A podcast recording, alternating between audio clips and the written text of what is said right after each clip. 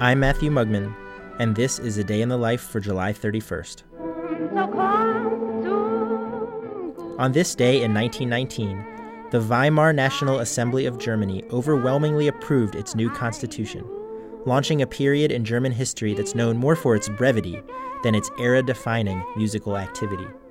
With World War I in the rearview mirror, new music thrived in the new democracy. To name just a few gems, Weimar Germany saw the success of the Three Penny Opera by Kurt Weill and Bertolt Brecht, with its iconic Mack the Knife.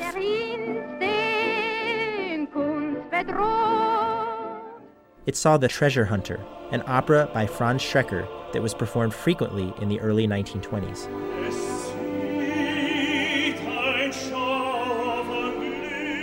And there was Hanns Eisler's Small Symphony.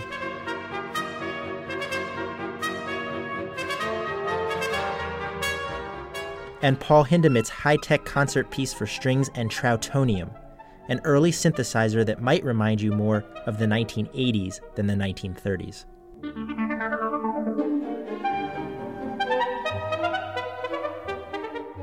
With Hitler's rise to power in 1933, the Weimar Republic came to an untimely end.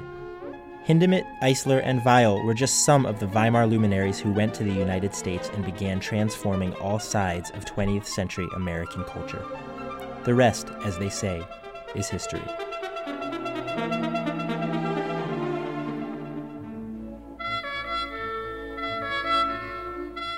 A Day in the Life is a production of Critical Karaoke, made possible by the generous support of the B. Vredenberg Foundation, the Joseph Henry Edmondson Foundation, and Colorado College, fostering innovation in the humanities. Find out more at criticalkaraoke.com.